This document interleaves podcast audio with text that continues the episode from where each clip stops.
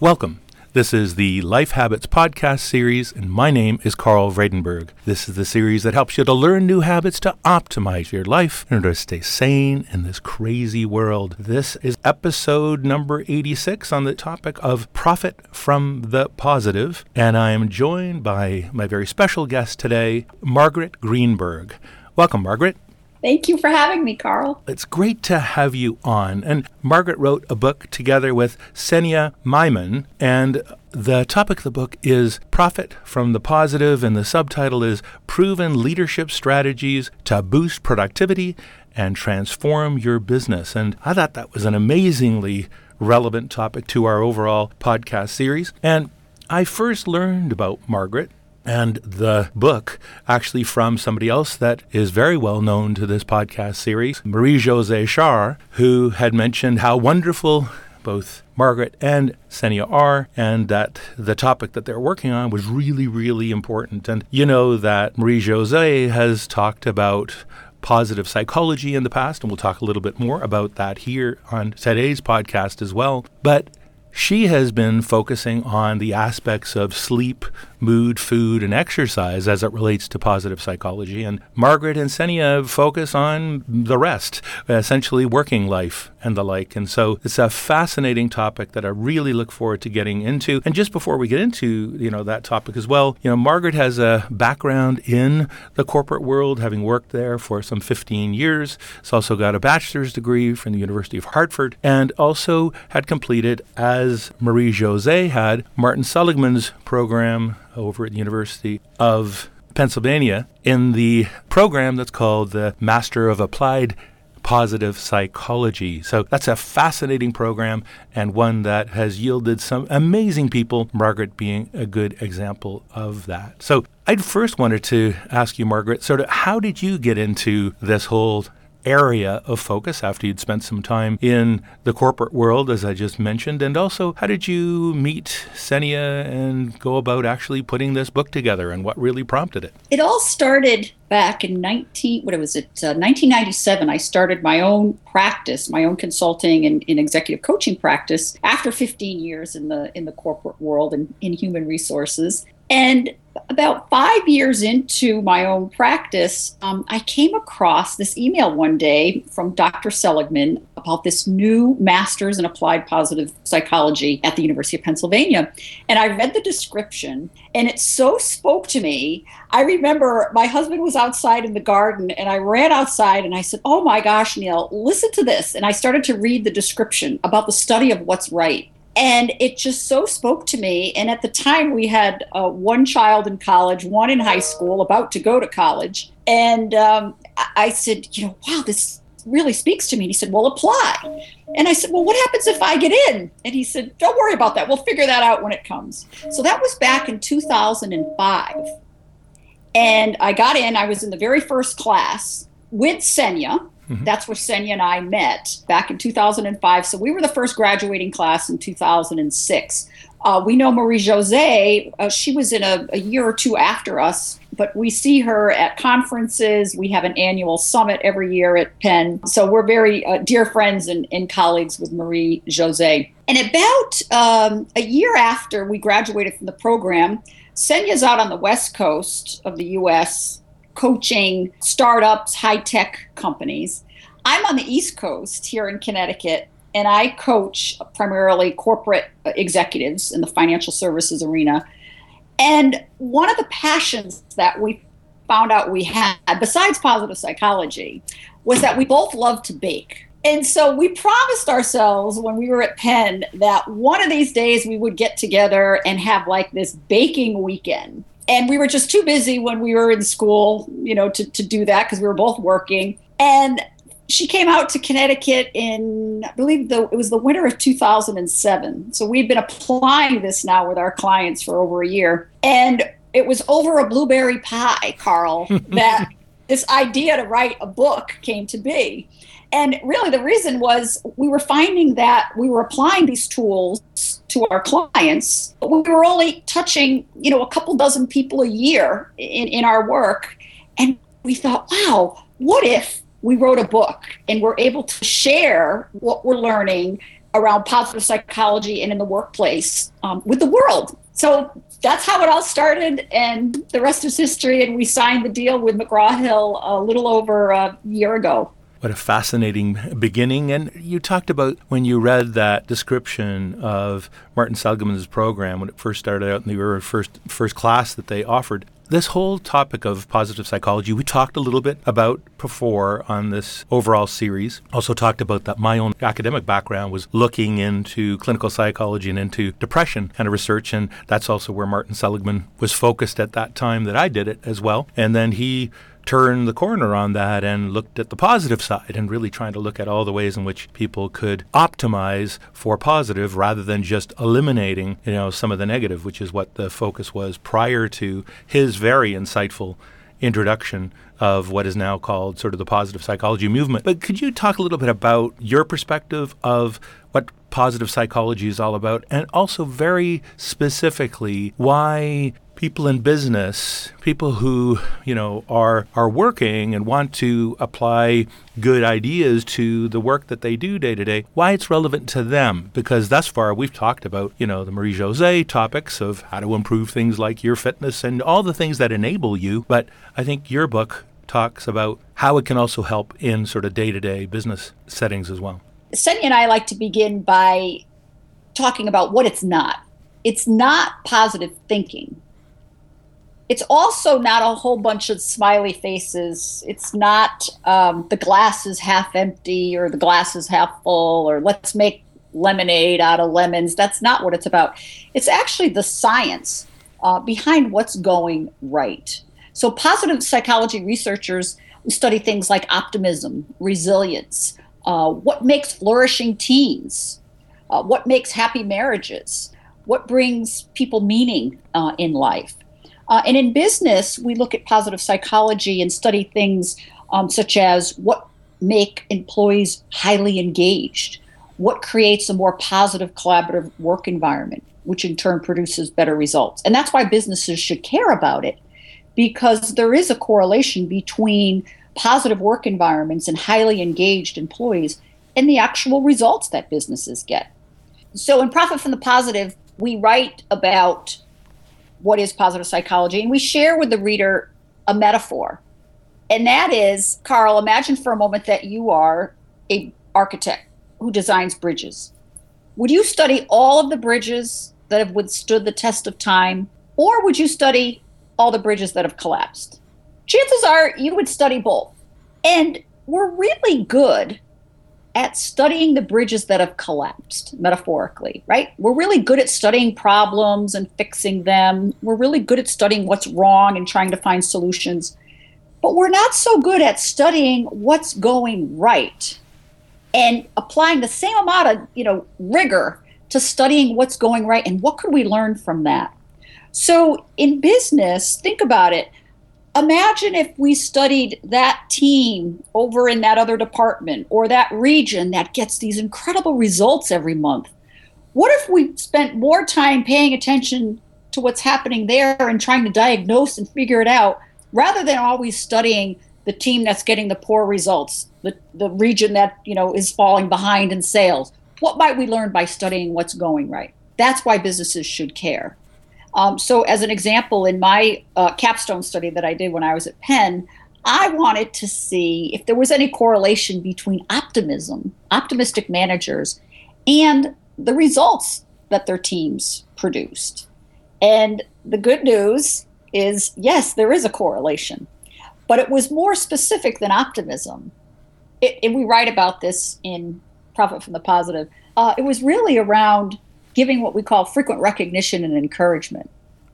We mm-hmm. saw that managers who actually gave more recognition and encouragement to their employees rather than focusing on what's wrong, um, they actually achieved a 42% increase in their team's productivity. That's significant. Wow. That should be something that people like listen up because we're always looking for ways to improve productivity.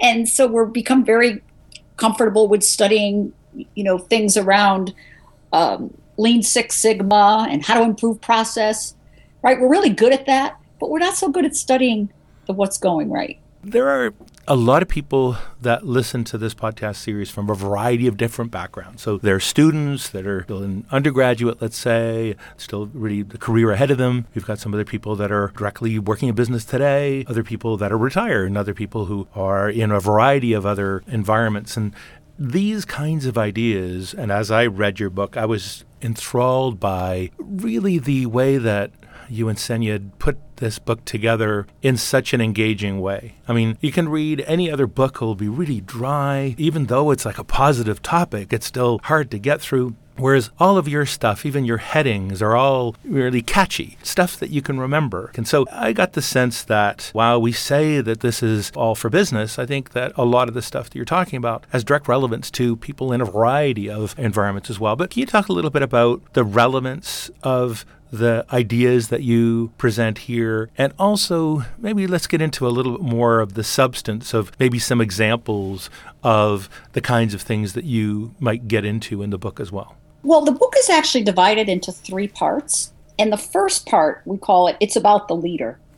And Carl, that doesn't it means whether you're a leader in business, uh, whether you lead a family and manage a, a home, uh, or you're a student, those four key mindsets the productive leader, the resilient leader, the contagious leader, and the strength based leader those apply to absolutely anyone. And it was interesting, even though when we were writing the book, we were writing it for business leaders, HR professionals, and, and, and business coaches we have gotten so much feedback from others who have picked it up. They've seen it on their spouse's nightstand or their friend told them about it. Um, so we were actually quite struck with how much it, part one does indeed apply uh, to absolutely anybody. So, to give an example, in the productive leader chapter, we always begin by sharing what's not working. And that doesn't sound very positive, right? uh, right? Why? What's not working? But it's really our, our business case for why we should try something else. So, one of the things we know around productivity is that multitasking actually makes people less productive. We think that if you know we're working on a presentation, you know, and then all of a sudden you get an email and it pings and you answer it, and then you go back to your presentation and you work on it a little bit more, Carl, and then you get a text from your you know golf buddy and you answer that and then you go back to your presentation and then you know the phone might ring and you pick it up well what researchers have found is that when we get interrupted we Senia and I like to call it flip-flop costs it actually impacts our productivity upwards to 40% we lose by multitasking. It doesn't make us more productive. We only think it does, but the research says it doesn't. So we offer a number of uh, tools. There's a total of 31 tools in Profit from the Positive, all very practical. All have been tested in businesses large and small. And the four tools that are in the Productive Leader chapter are set habits, not just goals. And I know your program is a lot about habits.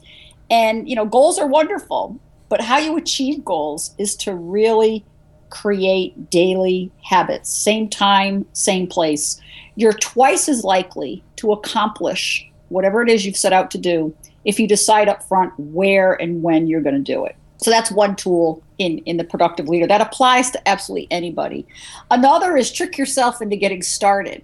So some of us are, you know, chronic procrastinators, right? And sometimes we can't get out of our own way. So we actually have to trick ourselves into getting started. And one of the things that um, I personally did in writing uh, this book with Senia was every Friday. My habit was every Friday from 7:30 to 11:30. I worked on the book. I, I might be doing a piece of research. I might be editing something that Senia sent me. I might be creating a, a new piece, whatever it might be. But I would write her an email every Friday on what I had accomplished. But the interesting thing was I didn't write the email at 11:30. I wrote the email at 7:30. I tricked myself into thinking I'd already started. I imagined I'd already accomplished what I accomplished and I would type it up and put it in my draft file and then I went about and did my work. And then I hit the send button when I finished. So I tricked myself. So that's another tool uh, in that in that chapter. And then the third tool is work less to accomplish more. And it's about the importance of unplugging. And you know, today we're so plugged uh, into uh, technology that we often don't give ourselves a rest. So we have some research around that. So uh, those are the those are some of the tools in the productive leader chapter. And the last one is uh, just plan it versus just do it. And we all know that Nike slogan, right? Just do it. But again, we will be much more productive if we spend just 10 minutes a day planning our work, and we have the research behind it. We use that slogan often on this uh, podcast series, Margaret. So everybody that listens to this is quite familiar with it beyond the Nike use of it as well. So you talked a bunch about the really good examples of some tools that are in the sort of leadership part of, of the book. I know there's also a team sort of part of the book. Can you talk a little bit about that aspect? The second part of the book is we call it It's About the Team. And we begin with the leader, of course, because we really don't believe you can lead others until you can lead yourself. Mm-hmm. So that's why we start with those four mindsets in the first part. In the second part of the book, that came from our clients, actually. When we first set out to write this book, Carl, we canvassed about two dozen of our you know, business clients and asked them what their most burning questions were not around positive psychology, but around running their business. Mm-hmm. And we got things back and we themed the data. And some of the things we got back were, uh, gosh, we spend an awful lot of time in meetings and they're so dreadful and we waste so much time. Gosh, uh, what could you tell us from positive psychology around running meetings? So there's a chapter around uh, meetings. Another was, um, you know, how can we really hire great people? And make sure that we're making really solid hires. So again, we devote a whole uh, chapter to, to uh, hiring, the fitness test we call it. In fact, um, one of the companies we profile is Google, and Google actually has a term uh, for these employees that we, they call themselves googly. Mm-hmm. You pass kind of their googly test, meaning, are you really smart, creative, a great problem solver, fun to fun to work with. That's what they consider googly. Now, those are things that um, wouldn't necessarily show up on someone's resume, right? Right, right. But you can interview for those things by asking the right questions. So, as an example, uh, initiative might be really important in the particular job you're hiring for. Someone that really takes initiative and steps out of the box. Now, you wouldn't want to ask, so tell me, what would you do to demonstrate initiative? No, because we can fake that. But what we can ask is, so tell me about a time in your career where you really had to demonstrate initiative. Tell me about that. And what did you do? So when we begin to hire for what's not on the resume, that's when we're going to get a really good fit. So hiring was a big big topic we heard from our clients. Another was around engaging employees we are often asked by our clients, you know, how can I, you know, get the most out of my employees? And Carl, I don't know about you, but t- to us, that just conjures up this image of sucking every last bit of energy out of an employee, right? I want to get the most out of them until they're like a, you know, just a dish rag. Mm-hmm. Well, we say, no, you're really asking the wrong question. The question you should be asking is how can I bring out the best in my employees.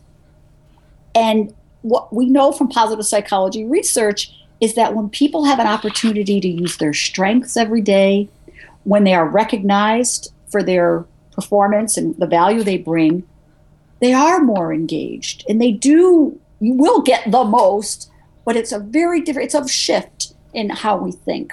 So that we devote a, a whole other chapter to engaging employees and then uh, lastly, one of the things that came up when we can- canvassed our clients were performance reviews. Mm-hmm. So you've been in business many years.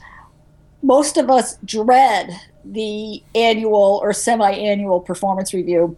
In that chapter, we actually call it performance reviews change them or chuck them mm-hmm. because they're not working today.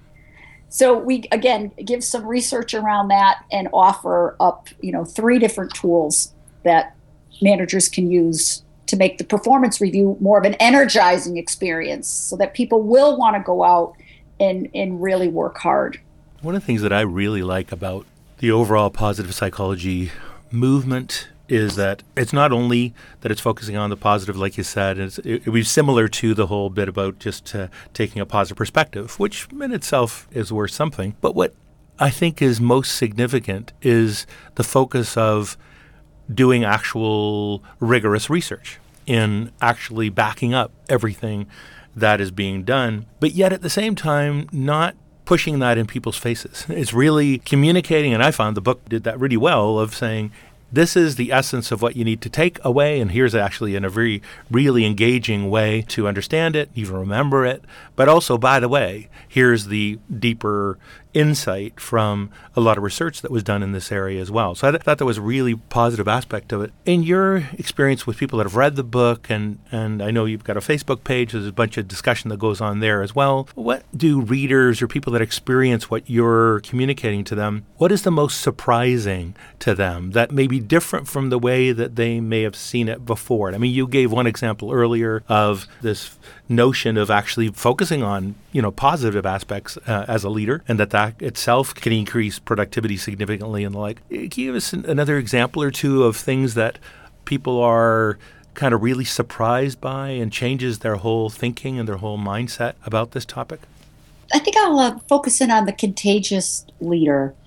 Uh, in that particular chapter, we talk about how you know, positive and negative emotions are, are part of life. We're not saying you should always be in a great mood, right? I mean, we're human beings. And so there's times where we're not in such a great mood or we're upset about something that happened at work or something at home. Um, but what people are surprised about is how contagious our emotions are, both positive and negative.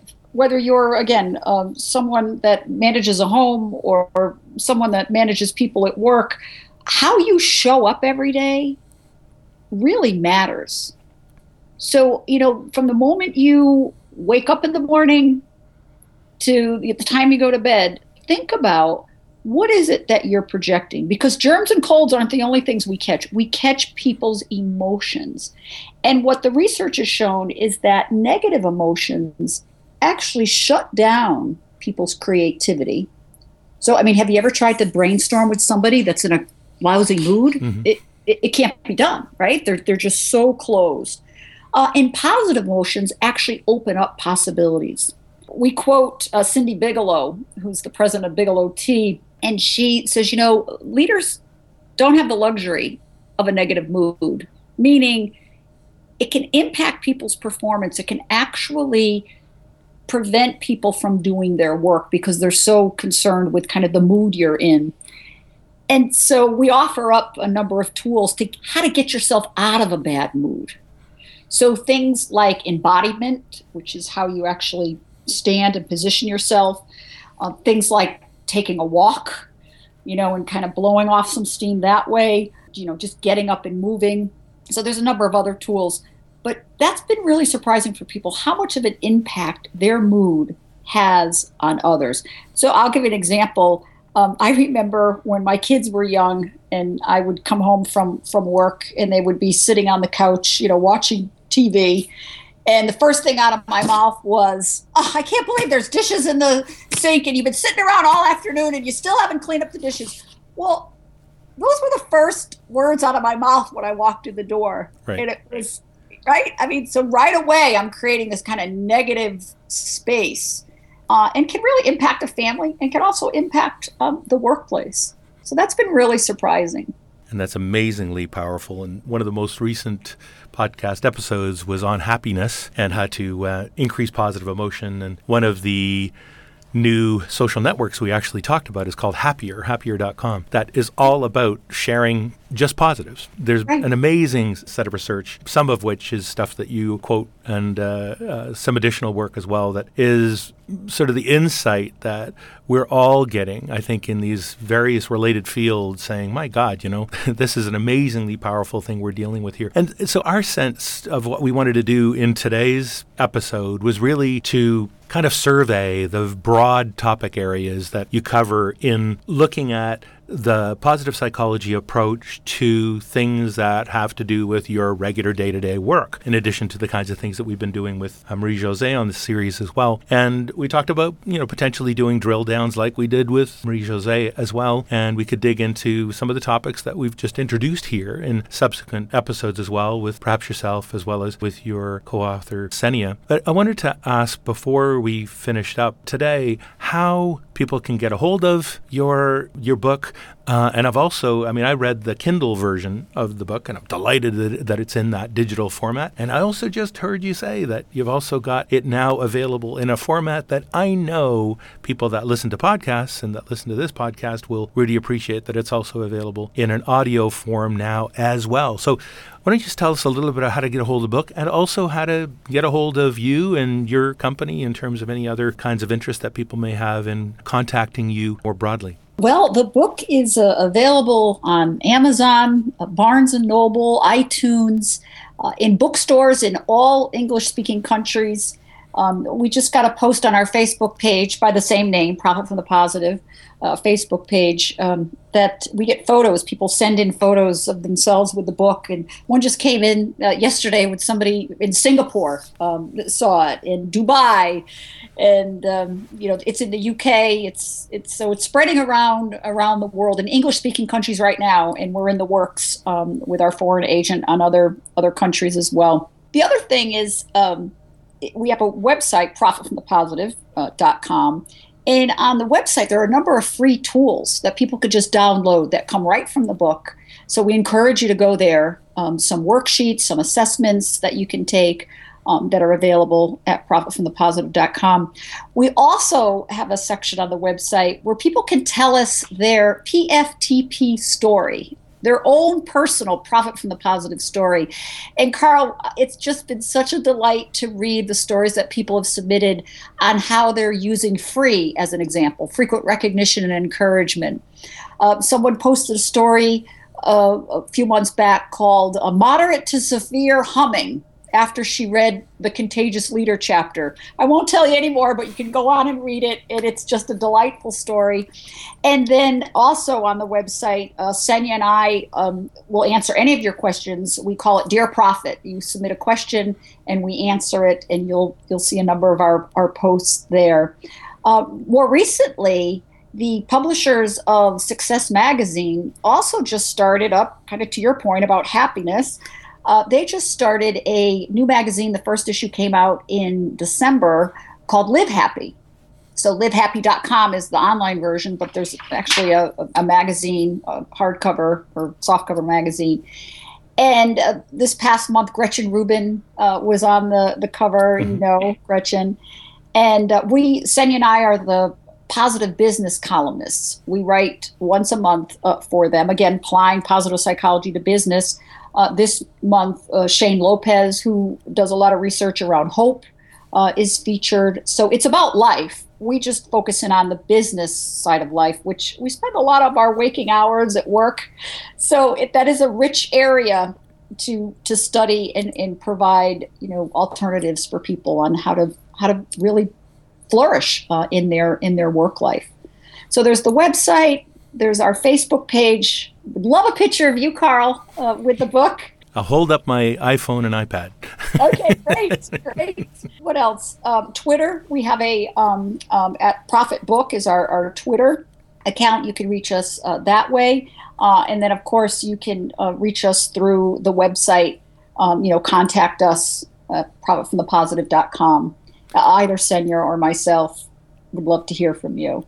Fantastic. And I want to congratulate you, Margaret, and Senia for two things. One is the book itself. I, I, was, like I said, really impressed by it. And secondly, also just to have taken on applying positive psychology to such a core aspect, as you mentioned a minute ago, of what we do every day, you know, and that it is so critical to the ways in which we deal with our colleagues, the way that we lead, the way that we sell, the way that we interact on a day-to-day basis with people that we spend, you know, the most time with really, and that is our colleagues at work, whatever or if you're at school, your fellow students and the like. So I think a lot of what's in this book is directly relevant to all of those areas of life. And as we talked about earlier, This is sort of the a survey of a variety of the topics thus far, and I think we'll probably do some drill down topics in the future on this as well. And so I wanted to thank you, Margaret, for being my guest for today. Thank you, Carl. And we would love to come back, Senia or myself, and, and go a little bit deeper on, on one of those topics. We'd be happy to do that.